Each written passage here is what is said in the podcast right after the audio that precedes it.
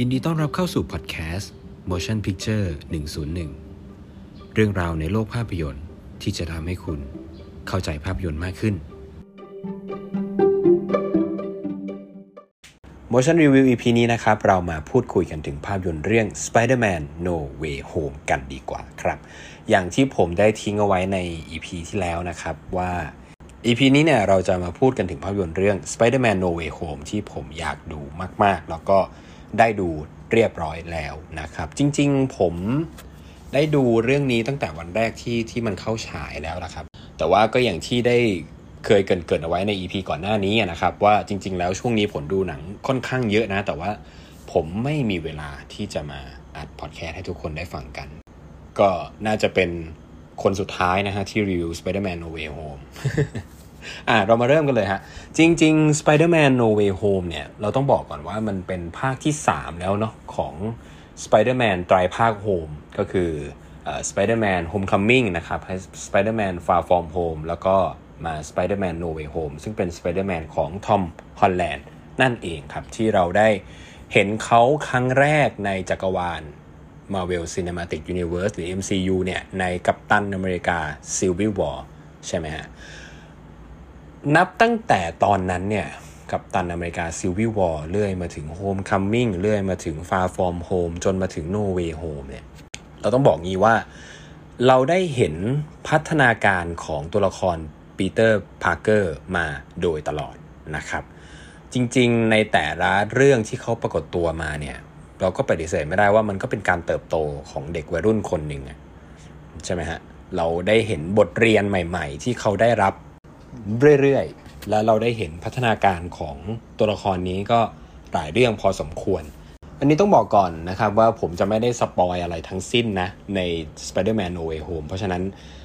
ฟังได้ด้วยความสบายใจนะฮะไม่ spoil อะไรทั้งสิ้น แต่ผมต้องเกริ่นอย่างนี้ก่อนว่า แม้ว่าเราจะได้เห็นตัวละครปีเตอร์ปาร์เกอร์ที่ดูพัฒนาได้รับบทเรียนดูเป็นผู้ใหญ่มากขึ้นแล้วเนี่ย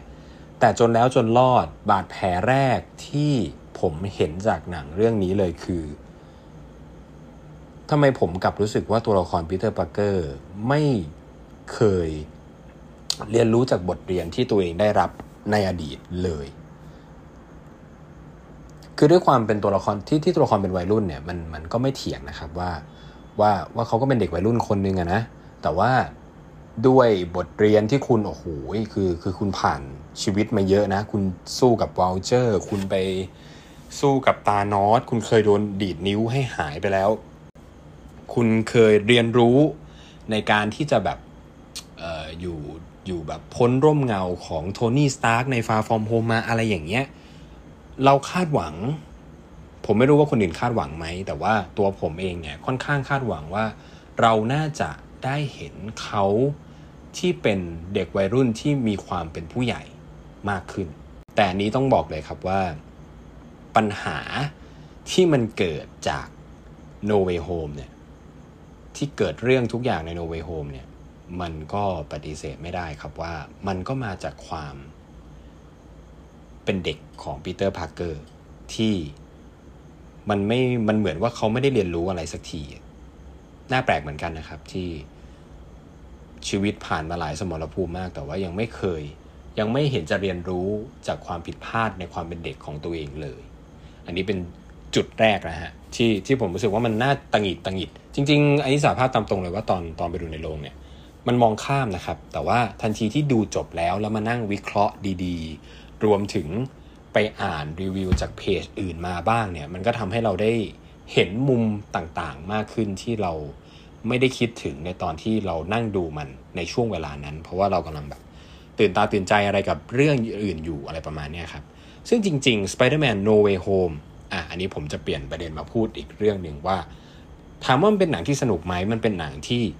สนุกครับ มันเป็นหนังมาเวลอีกเรื่องหนึ่งที่ที่สนุกเลยแหละ มันเป็นหนัง entertain ดูสนุกตื่นเต้น แล้วก็แน่นอนฮะมันมีเซอร์ไพรส์ที่หลายๆเซอร์ไพรส์ที่เป็นแฟนที่เป็น fan service ที่ทำให้แฟนๆมาเวลรวมถึงแฟนแฟนของ Spider-Man เนี่ยได้ ตื่นเต้นกันมาก ๆ แน่นอนนะแน่นอน แต่ว่าแม้ว่ามันจะดูสนุกหรือศัพท์สมัยนี้เขาเรียกว่าอะไร hype ใช่ไหมฮะผมไม่ค่อยใช้ศัพท์พวกนี้เท่าไหร่แต่ว่านั่นแหละฮะคนส่วนใหญ่ใช้กันว่ามัน hype ดูแล้วมัน hype มากอะไรอย่างเงี้ยครับ แต่ว่าหากกันในหากเรามอง Spider-Man No Way Home ในเชิงภาพยนตร์นะครับ ผมกลับเห็นเรื่องราวของมันที่ถ้าพูดตามตรงนะ มันอ่อนที่สุดในบรรดา หนัง Spider-Man สองภาคก่อนหน้านี้ของทอมฮอลแลนด์ด้วยซ้ำไป อันนี้เราไม่ต้องไปพูดถึง Spider-Man ของแบบโทบี้แม็กไกวร์หรือว่าแอนดรูว์ การ์ฟิลด์ก็ได้นะครับ เอาเฉพาะทอมฮอลแลนด์เนี่ย ผมว่าภาค No Way Home อะตัดเรื่อง fan service ออกไป ตัดเรื่องเซอร์ไพรส์นู่นนี่นั่นออกไป โอ้ อันนี้นี่ผม ต้องพยายามมากๆเลยนะในการที่ไม่หลุดอะไรออกมาเนี่ยนั่นแหละฮะตัดตัดพวกอะไรที่มันเซอร์ไพรส์แฟนแฟนออกไปเนี่ย เราจะเห็นเลยว่าเนื้อเรื่องมันมันดูสะดุดหนึ่งคือมันดูสะดุด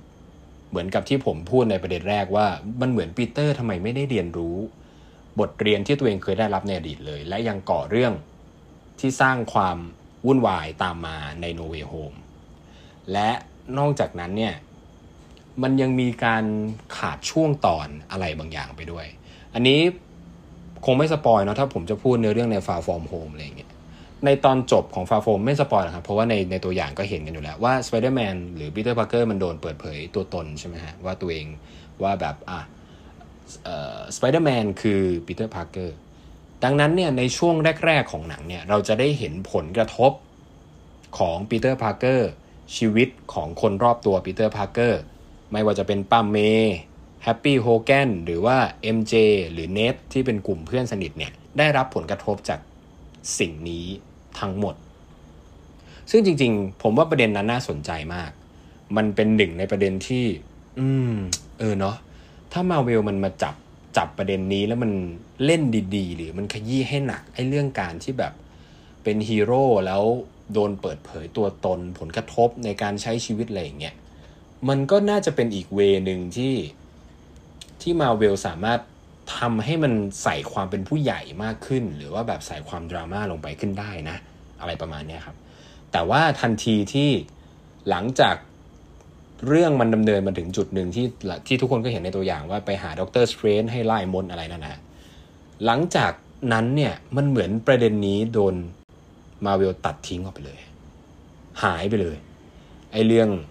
ช่วงแรก ๆ ของหนังที่เราได้เห็นผลกระทบของมันว่าแบบอุ้ยชีวิตของปีเตอร์และคนรอบตัวต้องเป็นยังไง เมื่อเขาโดนเปิดเผยตัวตนอะไรอย่างเงี้ยที่ซึ่งผมรู้สึกว่ามันแข็งแรงพอสมควรนะอยู่ดีมโดนตัดทิ้งเลยฮะไม่เอ่ยถึงเลย หรือเอ่ยถึงก็อาจจะน้อยมากๆ จนไม่เป็นประเด็นสำคัญนะครับและเรื่องมันบิดโทนไปอย่างอื่น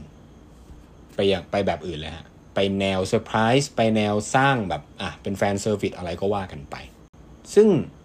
ไอ้การกระทำการบิดเรื่องไปตรงนั้นนะครับ นอกจากจะทิ้งประเด็นที่ผมรู้สึกว่ามันมันดีแล้วเนี่ย มันดัน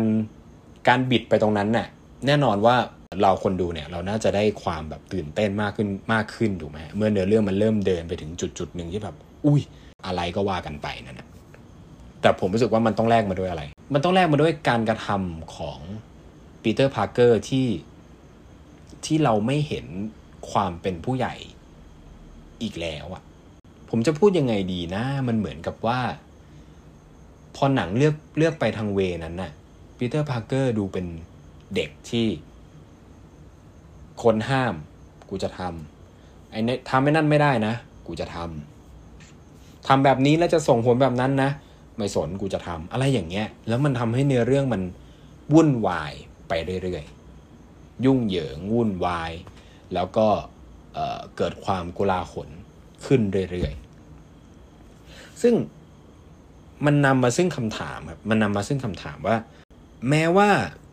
เราจะสนุกกับความเป็น fan service ของ Marvel มาก ๆ นะ แต่ว่ามันนำมาซึ่งคำถามครับว่า แล้วถ้าเรื่องนี้สมมุติว่ามันไม่ใช่หนังมาเวลอะมันเป็นหนังซูเปอร์ฮีโร่เรื่องอื่นที่มันไม่ได้แบบอยู่ในจักรวาลมาเวล มันไม่ใช่สไปเดอร์แมน มันไม่ใช่ สไปเดอร์แมนที่มันมีวัตถุดิบ ในยุคสมัยนี้ที่มันมีวัตถุดิบแบบ ก่อนหน้านี้มันเคยเกิดอะไรขึ้นมี Doctor Octopus มี Green Goblin อะไรอย่างเงี้ยอันนี้ไม่ spoil นะเพราะมันเห็นเราเห็นในตัวอย่างอยู่แล้วใช่ไหมฮะคือถ้ามันไม่มีไม่ได้มี story ไม่ว่าจะเป็นตัวร้ายหรืออะไรก็แล้วแต่จากหนัง Spider-Man เรื่องก่อนๆมา เราจะชื่นชม Spider-Man No Way Home แบบนี้ไหมนึกออกไหมฮะ คือเหมือนเราเราสนุกไหมอะมันเป็นเสียไม่ได้หรอกว่าเราไม่สนุกมันมันสนุกอยู่แล้วฮะเราตื่นเต้นกับเซอร์ไพรส์ต่างๆ อยู่แล้ว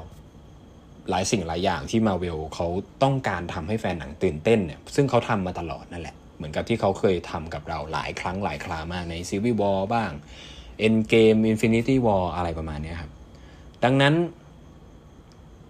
ถ้าตัดความเป็นหนังมาเวลออกไป ตัดเรื่องราวอะไรก่อนหน้านี้ออกไป เราจะชม Spider-Man No Way Home หรือเราจะด่ามันอืมนี่ก็น่าคิดนะครับว่า ที่ Spider-Man No Way Home ทำแบบนี้ได้ นั่นเพราะว่าคุณเป็นหนังใน MCU หรือเปล่า ซึ่งอันนี้ผมก็ไม่ได้บอกว่าทาง Marvel หรือทาง Sony ผิดนะครับ เขาทำแบบนี้ได้เพราะเขารู้ว่าเขาทำได้ไงฮะและผลผลลัพธ์ของมันมันมันได้ดีด้วยเพราะเพราะคน happy อยู่แล้ว คนดู happy อยู่แล้วฮะคนดูมีความสุขอยู่แล้ว และแม้จริงแม้ว่าจริง ๆ ผมจะมีการติติอะไรในประเด็นนี้อยู่อะผมก็ต้องบอกตามตรงว่า ในช่วงเวลาที่ผมดู Spider-Man No Way Home อยู่ ผมก็ตื่นเต้นกับวินาทีที่มันตั้งใจแฟนเซอร์วิสคนดูมาก ๆ เช่นเดียวกัน แต่ว่าก็อย่างที่บอกแหละครับว่า พอดูจบแล้วเรามานั่งวิเคราะห์กันดีๆ มันก็เกิดคำถามตามมาเหมือนกันนะครับ อีกจุดหนึ่งผมรู้สึกว่าอันนี้เป็นจุดด้อยนะ ถ้าให้พูดตามตรง ผมรู้สึกว่า ฉากแอคชั่นของ Spider-Man No Way Home ด้วยความสัตย์จริงขออนุญาตพูดตรงๆนะครับว่าผมรู้สึกว่ามันแย่ที่สุดในบรรดาฉากแอคชั่นของ Spider-Man ทุกภาคเลยก็ว่าได้มั้งหรือเอาเฉพาะไตรภาค Home ของน้องทอมฮอลแลนด์ก็ได้ฮะ Homecoming Far From Home อะไรอย่างเงี้ยผมรู้สึกว่า No Way Home อะแย่สุดถ้าถามผมนะ แน่นอนว่าเราตื่นเต้นกับมันไหม ตื่นเต้นอยู่แล้วเพราะในฉากแอคชั่นไม่ว่าจะเป็นไคลแม็กซ์หรืออะไรก็ตามมันมีเซอร์ไพรส์ให้เราตลอดเวลา มันมี fan service อย่างที่ผมบอกไป แล้วมันมีเซอร์ไพรส์ให้เราฮือฮาหรือตื่นเต้นตื่นตื่นตาตื่นใจตลอดเวลา แต่ว่าถ้าเราวิเคราะห์กันในเชิงการสร้างฉากแอคชั่นจริงๆนะครับโอ้โห ผมต้องบอกเลยว่า มันเกือบจะดูไม่รู้เรื่องแล้วอะ่ะมันมันก็ดูคือมันดูเยอะ อย่างที่เราเห็นในตัวอย่างใช่ไหมว่าเราจะได้เห็นทั้งแซนแมนเดลิซาชอิเล็กโทรอะไรอย่างเงี้ยคือพอมันมีตัวละครเยอะเนี่ย มันก็มีความยุ่งยุ่งงงงอะไรของมันใช่ไหมฮะแต่ผมรู้สึกว่าเออมันทำไม่ดีฮะจุดนี่คือจุดด้อยเลยนะของของของของของโนเวโฮมอะนอกจากดูไม่รู้เรื่องแล้วมันดูไม่ปฏิติดประต่อ มันดูไม่ได้มีอะไรแปลกใหม่อย่างนี้แล้วกัน เออ ผมรู้สึกว่าฉากแอคชั่นมันค่อนข้างธรรมดา มันก็ มันก็ดูสนุกดีแต่มันธรรมดา เอาจริงๆ ผมรู้สึกว่าฉากแอคชั่นใน Far From Home ที่สู้กับมิสเตอริโออะยังดูมี vision หรือดูมีแบบลีลาท่าทางหรือแบบมีภาพว้าวให้เราได้รู้สึกอยู่บ้างนะ แต่กับ No Way Home ผมไม่เห็นช็อตว้าวๆนั้นน่ะอันนี้ไม่ต้องไปเทียบกับฉากแอคชั่นของ Spider-Man เวอร์ชันโทบี้แม็กไกวหรือ Spider-Man เวอร์ชันแอนดูการ์ฟิลเลยนะ ที่แม้ว่า โอเค ไอ Spider-Man เวอร์ชันโทบี้แม็กไกวเนี่ยฉากแอคชั่นมันดีอยู่แล้วแหละ มันขึ้นหิ้ง โดยส่วนตัวผมผมก็ยังยกให้ Spider-Man ของโทบี้แม็กไกวทั้ง 3 ภาคเลยเนี่ย ดีที่สุดอยู่แล้ว The Amazing Spider-Man ของ Andrew Garfield แม้ว่าภาค 2 แล้วกันนะ ภาค 2 มันจะไม่ค่อยดีเท่าไหร่ใช่ไหมจากความที่มันแบบมีพล็อตเยอะมาก แล้วมันก็ไม่สุดสักทางอะไรก็ว่ากันไป แต่ว่ามันก็ปฏิเสธไม่ได้ว่า visual ในฉากแอคชั่นตอนสู้กับอิเล็กโทรใน Spider-Man ภาค2เนี่ย ดูดีมากนะฮะ ดูดีและเจ๋งอะสวยน่าสนใจอะไรอย่างเงี้ยแต่เราไม่เห็นสิ่งนี้ใน No Way Home ฮะซึ่งอย่างที่ผมบอกไปฮะว่าถ้าหากตัดแบบฉากแอคชั่นที่เป็น fan service ออกอะมันจะธรรมดาเหลือเกินนะอันนี้โดยส่วนตัวของผม ดังนั้นเนี่ยผมต้องบอกแบบนี้ว่าจริง ๆ หน้าที่ของ Spider-Man No Way Home ครับ มันทำหน้าที่เดียวกับ Avenger Endgame นั่นแหละ มันมีโทนคล้ายๆกัน ในการดึงอะไรเก่าๆ จากเรื่องก่อนๆ มาผสมมาเชื่อมโยงกันหรืออะไรก็ว่ากันไป มันทำหน้าที่นั้นคล้าย ๆ กับสิ่งที่ Endgame ทำได้นะครับ ซึ่งเราปฏิเสธไม่ได้ว่ามันดำรงอยู่เพื่อการเป็น fan service อันนี้เรา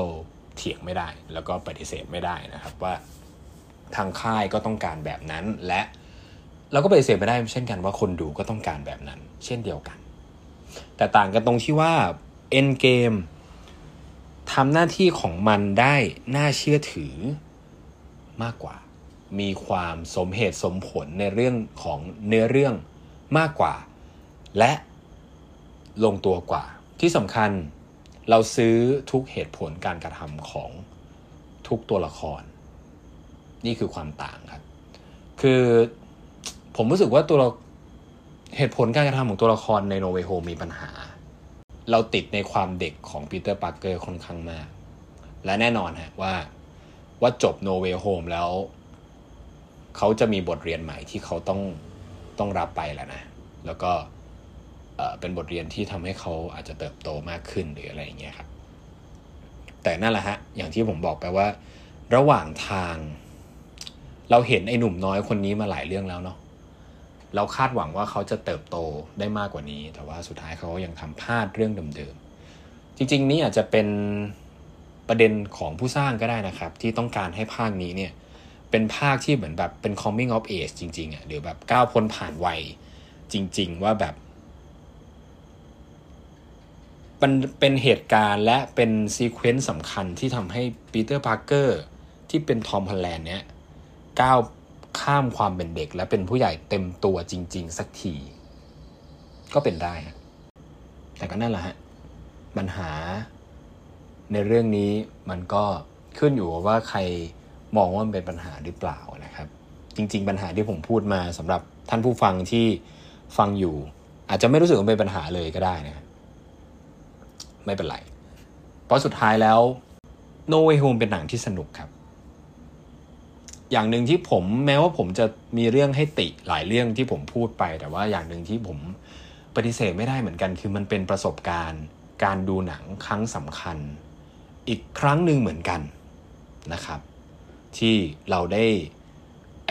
ที่ที่เราได้ไปพบกับฉากแฟนเซอร์วิสทั้งหลาย ๆ ฉากที่ที่มันทำให้เราตื่นเต้นที่ทำให้เราแบบ โอ้โห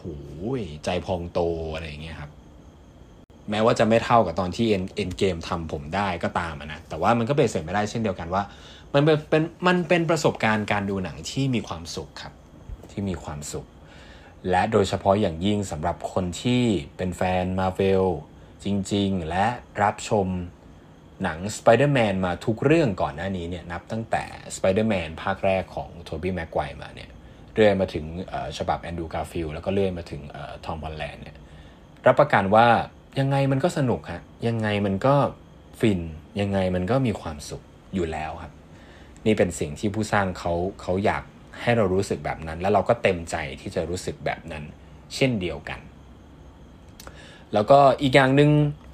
นักแสดงทุกคนทำหน้าที่ได้ดีมากครับอันนี้อันนี้ต้องอันนี้ต้องชมก่อนเลยว่าแม้ว่าตัวละครปีเตอร์พาร์เกอร์ในภาคนี้เราจะไม่มันจะค่อนข้างขัดใจเราที่เขาเป็นเด็ก แต่ว่า ผมรู้สึกว่าทอมฮอลแลนด์ก็เล่นมันออกมาได้ดี ในฉากดราม่าหลาย ๆ ฉาก ที่มันซีเรียสจริงจัง และเขาต้องแสดงความสามารถทางด้านการเล่นดราม่าออกมาเนี่ย ผมว่าทอมฮอลแลนด์ก็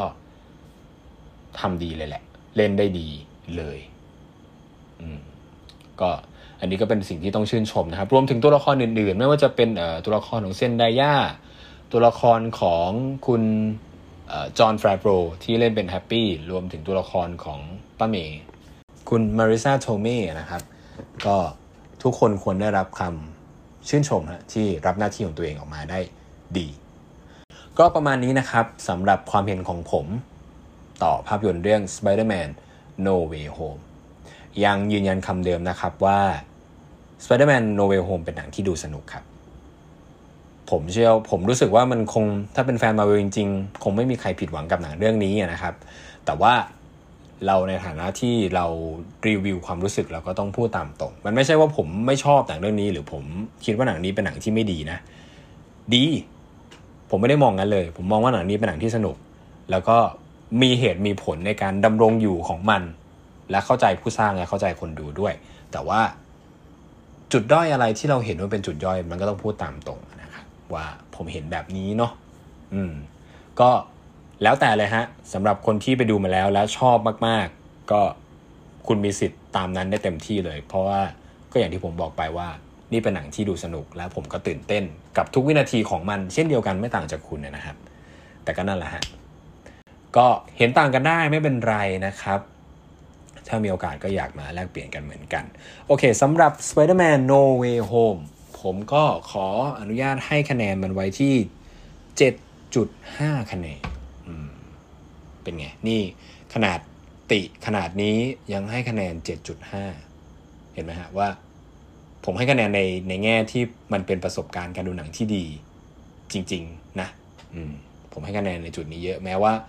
มันก็มีหลายจุดเหมือนกันที่ที่ผมรู้สึกว่ามันยังด้อยกว่าอะไรอย่างเงี้ยครับที่มันยังไม่ดีเท่าไหร่ หรือว่ามันยังด้อยกว่าเรื่องอื่นๆ ซึ่งแต่ว่าถ้าให้พูดตามตรงอืมเฉพาะไตภาคโฮมผมว่าผมชอบ Far From Home มากกว่า No Way Home นะอืมแต่ว่าผมรู้สึกว่าผมชอบ No Way Home มากกว่า Homecoming นิดหนึ่งแฮะจริง ๆ หลายคนชอบ Homecoming ที่สุดนะครับ แต่ว่าแต่ว่าผมรู้สึกเฉยๆกับ Homecoming แต่ว่าผมว่า Far From Home ทำดีเลยนะครับ แล้วก็โดยเฉพาะไคลแม็กซ์อะไรอย่างเงี้ยผมว่ามันดูสนุกดี แต่ว่าเหนือสิ่งอื่นใดครับ หนังสไปเดอร์แมนสำหรับผมเนี่ย ยังไงสไปเดอร์แมนของฉบับโทบี้แม็กไกวก็เหมือนเหมือนกับเราโตมากับสไปเดอร์แมนยุคนั้นนะเนาะเราดูสไปเดอร์แมนในฉบับโทบี้แม็กไกวตั้งแต่เรายังเด็ก เราตื่นเต้นมาก ๆกับ กับการที่เราได้เห็นเขาสู้กับ Green Goblin หรือว่าแบบสู้กับ Doctor Octopus อะไรอย่างเงี้ยครับดังนั้นมันก็ดูเหมือนเป็นเป็นความทรงจำที่ที่มันลบล้างความประทับใจหรือมันเป็น first impression ได้ยากนะครับ ซึ่ง Spider-Man ภาค 2 เป็นยังยังคงเป็นที่สุดสำหรับหนัง Spider-Man สำหรับส่วนตัวผมเองอยู่จนถึงตอนนี้นะครับ ก็ไม่รู้เหมือนกันว่าในอนาคตจะมีหนัง Spider-Man เรื่องอื่นมา มาทำได้ดีกว่า Spider-Man ภาค 2 อย่างน้อยก็ในความรู้สึกของผมหรือเปล่าไม่แน่ใจ อันนี้ก็ต้องติดตามกันต่อไป เพราะว่าคิดว่ายังไงก็เราก็คงได้ดูหนัง Spider-Man ภาคใหม่นับจากนี้ไปอีกหลาย ๆ ภาคแน่นอนอยู่แล้ว อันนี้รับประกันได้ว่ามันไม่จบง่ายๆแน่ๆก็ติดตามกันต่อไปนะครับสำหรับหนัง Spider-Man ก็ต้องติดตามกันต่อไปว่า หลังจากนี้ Spider-Man ฉบับทอมฮอลแลนด์จะไปสู้กับใคร หรือเนื้อเรื่องมันจะบิดไปทางไหนได้ต่อสำหรับ Motion Review EP นี้ก็ประมาณนี้นะครับ ขอบคุณที่รับฟังกันมีความสุขในปีใหม่นะครับ ก็ถือโอกาสนี้ในการสวัสดีปีใหม่ผู้ฟังทุกท่านเลยนะครับ ขอให้ ปีใหม่นี้เป็นปีใหม่ที่ดีสำหรับทุกคนนะครับ ดีกว่าปีที่ผ่านมา แล้วก็ขอให้ทุกคนมีสุขภาพแข็งแรง ปลอดภัยจากโควิดนะครับ ขอบคุณที่รับฟังกัน สวัสดีครับ